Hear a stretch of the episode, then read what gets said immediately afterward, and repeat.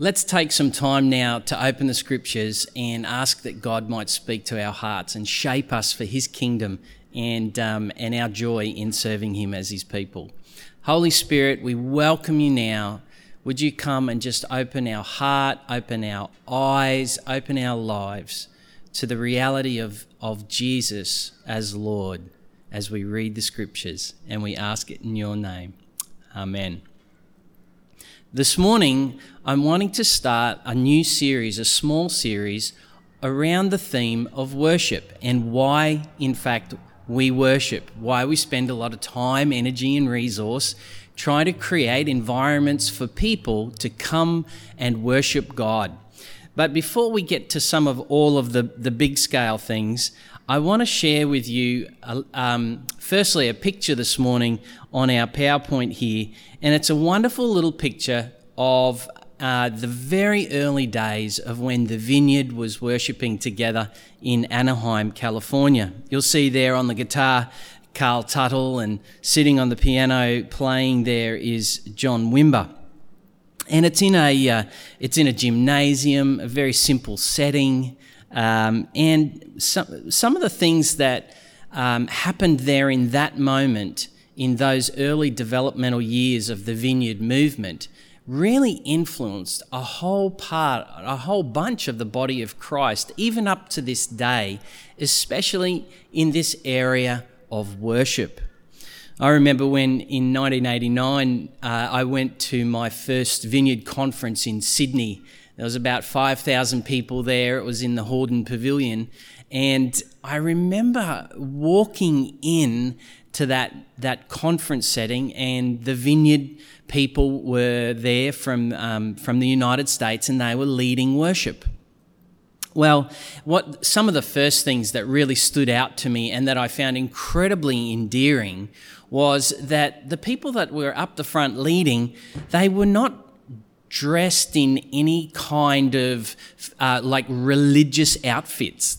They were just wearing their denim jeans, their favourite shirts. Some of those shirts were, you know, maybe not so awesome, but they were just wearing their everyday clothes.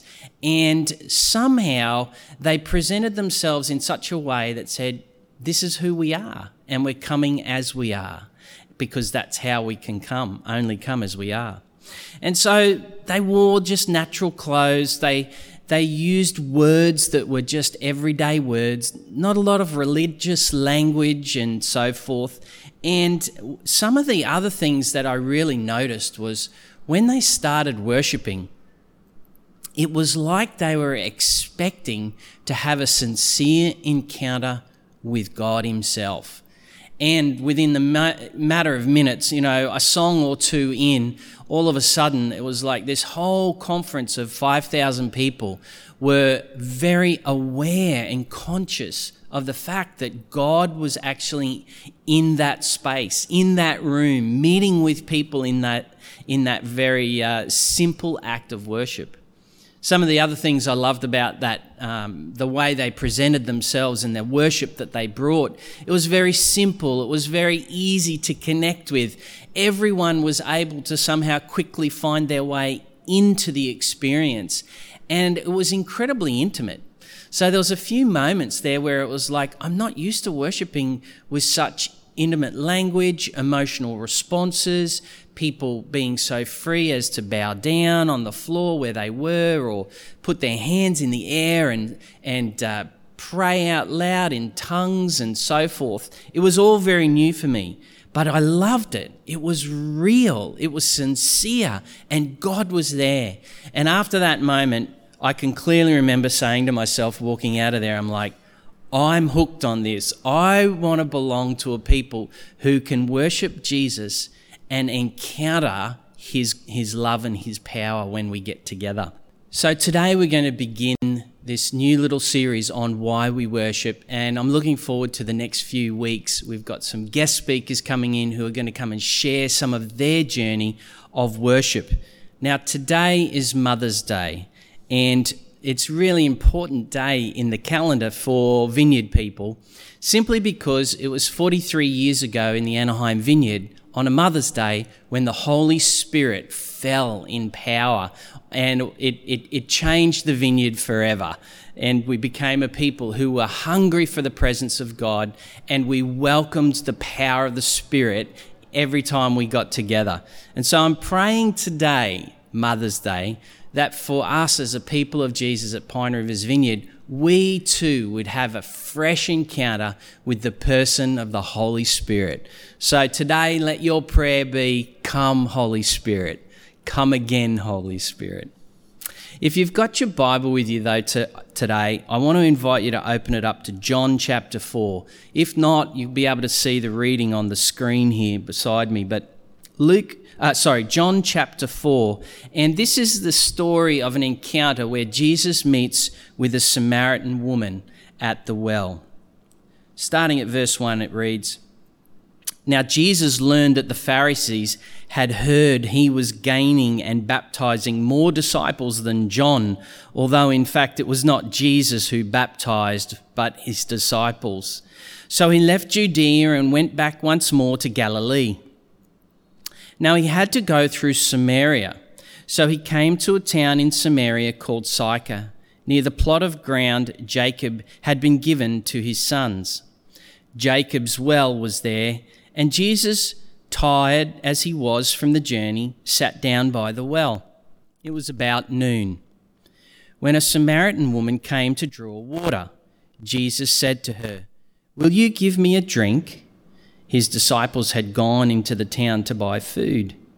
The Samaritan woman said to him, You are a Jew, and I am a Samaritan woman. How can you ask me for a drink? For Jews do not associate with Samaritans.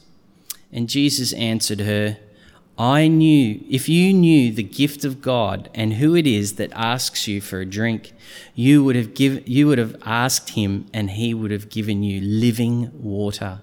Sir, the woman said, You have nothing to draw with, and the well is deep. Where can you get this living water? Are you greater than our father Jacob, who gave us this well and drank from it himself, and did also his sons and his livestock? And Jesus answered, Everyone who drinks this water will be thirsty again. But whoever drinks the water I give them will never thirst.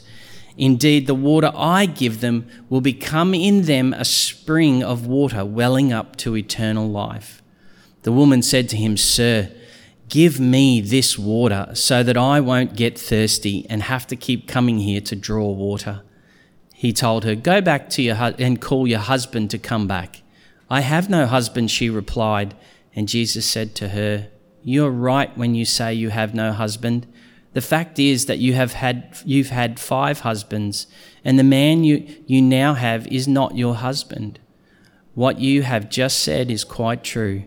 Sir, the woman said, I can see that you are a prophet. Our ancestors worshipped on this mountain, but you Jews claim that the place where we must worship is in Jerusalem. Woman, Jesus replied, Believe me, a time is coming when you will worship the Father neither on this mountain nor in Jerusalem. You Samaritans worship what you do not know. We worship what we do know, for salvation is from the Jews. Yet a time is coming and has now come when the true worshippers will worship the Father in spirit and in truth, for they are the kind of worshippers the Father seeks. God is spirit and his worshippers must worship in the Spirit and in truth. The woman said, I know that the Messiah, called Christ, is coming. When he comes, he will explain everything to us. And then Jesus declared, I, the one speaking to you, I am he. It's a really great encounter there that Jesus has with this woman who has got a particular framework of understanding how to worship God. And sometimes our frameworks and our religious expectations can, in fact, stop us from encountering the very presence of the living God. There's an old vineyard song and it was in 1999. It was written by Michael Frye, and it captures beautifully the essence of what Jesus is trying to get through to this woman at the well. Let me read those lyrics to you. They say, Jesus, be the center, be my source, be my light, Jesus. Jesus be the center, be my hope, be my song, Jesus. Be the fire in my heart, be the wind in these sails, be the reason that I live, Jesus. Jesus be my vision, my path, be my guide, Jesus. Now, the woman at the well, she kind of missed the point that Jesus was trying to present to her. That in his last sentence, he does say to her, he says, It's me. You've been looking for me, and I'm here now. And there's a whole new way to worship God. And um, so, what I want to do at this point, though, is I want to have us track back in the Bible a little bit into the Old Testament and in the book of Numbers, chapter 2. And it's in that situation where God has called Israel out from under the rule of Egypt and into the journey of Him making them a nation that's going to bless the world with His kingdom and His promise to Abraham. And in the desert, there's these 12 tribes of Israel trying to walk and live together. And God says, when you set up as a as a people, I want you to set up like this. And in Numbers chapter 2, there's a great detailed description there, but there's a simple picture on the screen just now of what that would have looked like. Where the tabernacle or the meeting place, the presence of God, was right in the center of society. It was his presence was the center that then informed every aspect of their life together as a people following God. You see, God has always longed and always desired to be present, to be powerful, and to be central in our lives you know, we in the vineyard here, we do take time and energy and resource to try and create spaces to encourage people in their worshipping life of God that helps them regularly, whether we're in a big setting or a small setting, or even just listening to some worship, uh, you know, on our own as we're sitting on the train going to work, where we're trying to remind people, hey, God is the center. Jesus is the center. And from him, his presence is here, his presence is powerful, and his presence wants to inform every aspect and every challenge that your life is going to walk through today. So, this idea of God wanting to be present, powerful, and central has been the long story of God. And so now Jesus meets with this Samaritan woman and he says, Now I am the center. I am God, my presence is here, and people now can worship God by connecting with me. Now, th- there's a, just one other little point that I want to make this morning as we begin to unpack this little series that we'll be walking through together. We worship God because we've been created to worship God. You know, one of the very first um, uh, relationship uh, frameworks that God put in place with the early covenants with the people of God in the Old Testament was He said this to them in the Mosaic covenant. He said, Worship the Lord your God and serve him only. And Jesus also requotes that in another place in Luke's gospel. But it's interesting to note that God's highest priority is that we would be a people who pursue him who worship Him and serve Him. Because what we worship is, in fact, what we serve. So, as you're thinking about your life today, and as I'm thinking about my life, and the the, the, the priorities, the values, and the practices that we have in place in our life, God is actually saying to us, You've been created to worship me. And if you're not worshipping me, you are in fact going to be worshipping something else. And the best way to figure out how are we spending our life of worship? What are we spending our life of worship on? Just take stock, take a few minutes, and think about the things that you're busy serving. How are you worshipping God? You see, God has always longed to be front and center of all of our lives. And right now, in the midst of all that's going on with this COVID 19 journey, there's a lot of people right now who are, who are rethinking, who are reprioritizing, who are reevaluating their life, their vision, their purpose, their, their hopes and their dreams. It's like in the midst of the devastation, there is a move of the Holy Spirit that's happening. And God's actually, with his, his Spirit, beginning to invite people to come free of everything that has been central and now begin to invite their heart and their life to be centered again on the reality of God's love, plan, and purposes for their life. We've all been created to worship. It's just where are we choosing to give our worship? This year, uh, this, um, this little series over this next couple of months, there is a baseline truth that we really all need to get to grips with. And that baseline truth is this if we don't give our worship to God, we will give it to something else. The point is, we get to determine who and what we worship. Human beings are very powerful creations of God. And in His great joy and creative power, and in the generosity of His Holy Spirit, particularly for the people of Jesus, He's saying, Please, let me be central, let me be powerful, let me be the presence that leads your life. If we were to stop and ask ourselves this morning, to who or to what am I giving my worship? Is it a lifelong goal? Is it a form of security? Is it a plan that I have for my life? Today, Jesus comes to us, just like he did to the woman at the well, the Samaritan woman. And he says, invites us to drink from him so that we would no longer be thirsty. In this season, just to finish, kingdom fellowship under King Jesus is the church. And there is a Holy Spirit move and invitation that is happening right here and today.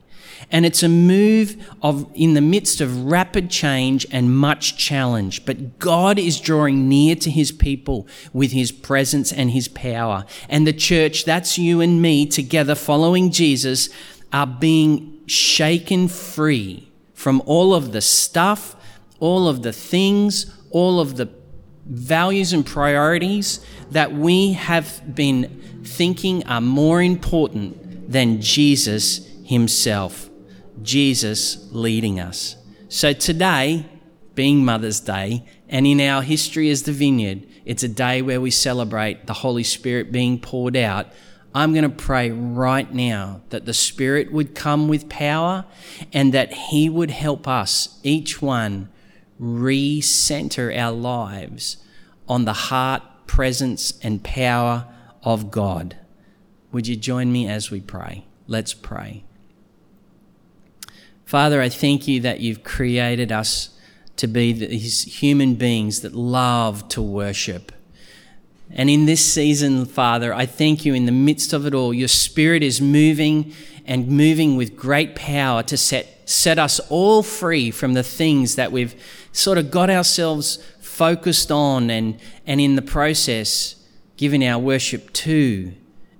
And then we've said, Where are you, God? Lord, in your mercy, hear our prayer today. Call our hearts back to you. Let our hearts come alive again as, as, our, as, as our hearts are centered on you.